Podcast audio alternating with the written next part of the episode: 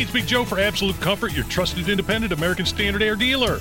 Owner Chris Wedekin sells the ductless Mitsubishi electric mini split, which is a great option to heat and cool individual spaces while blending into the decor. You want your poker room to be dressed up, you could take a vinyl wrap and put on these. If you like the more modern look, they have styles in black, silver, and pearl white that would be more aesthetically pleasing for your rooms. Find out more at AbsoluteComfort.org. Absolute Comfort is your trusted independent American Standard Air Mitsubishi Electric Elite Ductless Pro dealer. Wheeler. Good morning. It is Thursday, February 2nd. It is six minutes after 11, and you're listening to Kendall and Casey on 93 WIBC.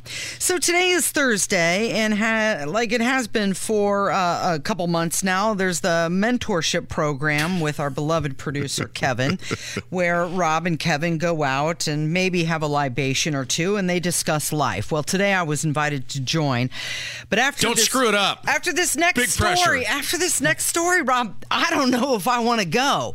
600 reports of violent acts tied to Indianapolis bars, clubs, and events have happened since the year 2016.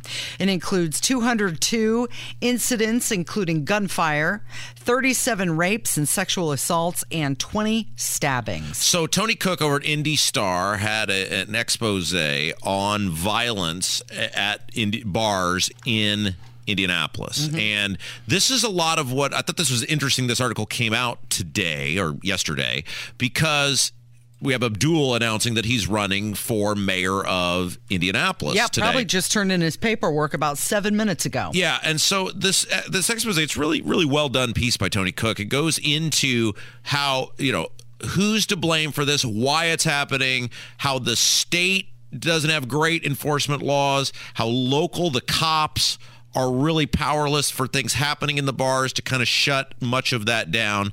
And really it goes to the the broader conversation here is you, you could pass this law or, or that law and a lot of it is there's special interests that are fighting and the state legislature's not going to act because they're beholden to special interests. That happens in everything. Really what the the broader th- theme here is that needs to be discussed is the culture of the city because this has been an issue for a very long time. And obviously, if we're talking about since 2016, which is the numbers you're talking about, it dovetails mm-hmm. with when Joe Hogsett was elected mayor of the city of Indianapolis. And Joe Hogsett has failed spectacularly when it comes to crime and violence. Take out the riots. He's still been a disaster on crime and violence in the city. And if he gets elected to four more years, it's not going to get any better. It's only going to get worse because he is unwilling to solve the problem. And that's one thing that I told Abdul. I said, hey, listen, I am one of your constituents. I live in Indianapolis. I have the ability to vote for you or not vote for you. when I happen to co host a highly rated talk show. Yeah. So, Pay attention to me and what Right. I'm saying because if you want to represent me, you have to get a handle on this. Uh, and and you know we talk about the, this article with Indy Star and where the the bar scene is in Indianapolis. And look, I am like Tom Brady. I have retired from that, uh, and it, is, it was not a phony retirement. I uh, I hu- I hung it up, and uh, I am out of that phase of my existence. Where at night, mm-hmm. where you where you go out and and do the things, mm-hmm. right? I had an MVP career. I think if there were a drinking Hall of Fame, I would be getting strong consideration. But I, I'm out of that equation. So we're not talking about this. I'm not talking about this for me. You're you know you're much the the same way. But if you're someone Kevin's age mm-hmm. Because I will say this with a with all with a great deal of pride. Kevin's 27. I was in my drinking prime when I was Kevin's age. I mean, I was putting up Tom Brady esque numbers mm-hmm. year in and year out. But I also didn't fear going to Broad Ripple. I didn't fear coming to downtown. And yes, there was violence, but you at least knew in certain areas mm-hmm. you could maneuver. Mm-hmm. Now, did you want to go down a, a, a dark alleyway in Broad Ripple at 3 a.m.? No, that's stupid.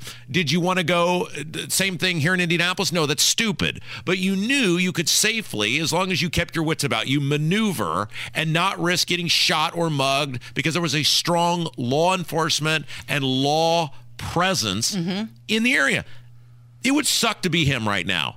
Because anywhere you go in this city if you indeed choose to go in the city which the capital sh- city should be the social scene you have to make a judgment call about 10 a.m do I want to risk it? Is it worth it? and that sucks for Yeah. young people. Well, and you know what? Because Indianapolis is such a walkable city and things are so close and it's beautiful, that's one of the reasons that all these sporting events come here.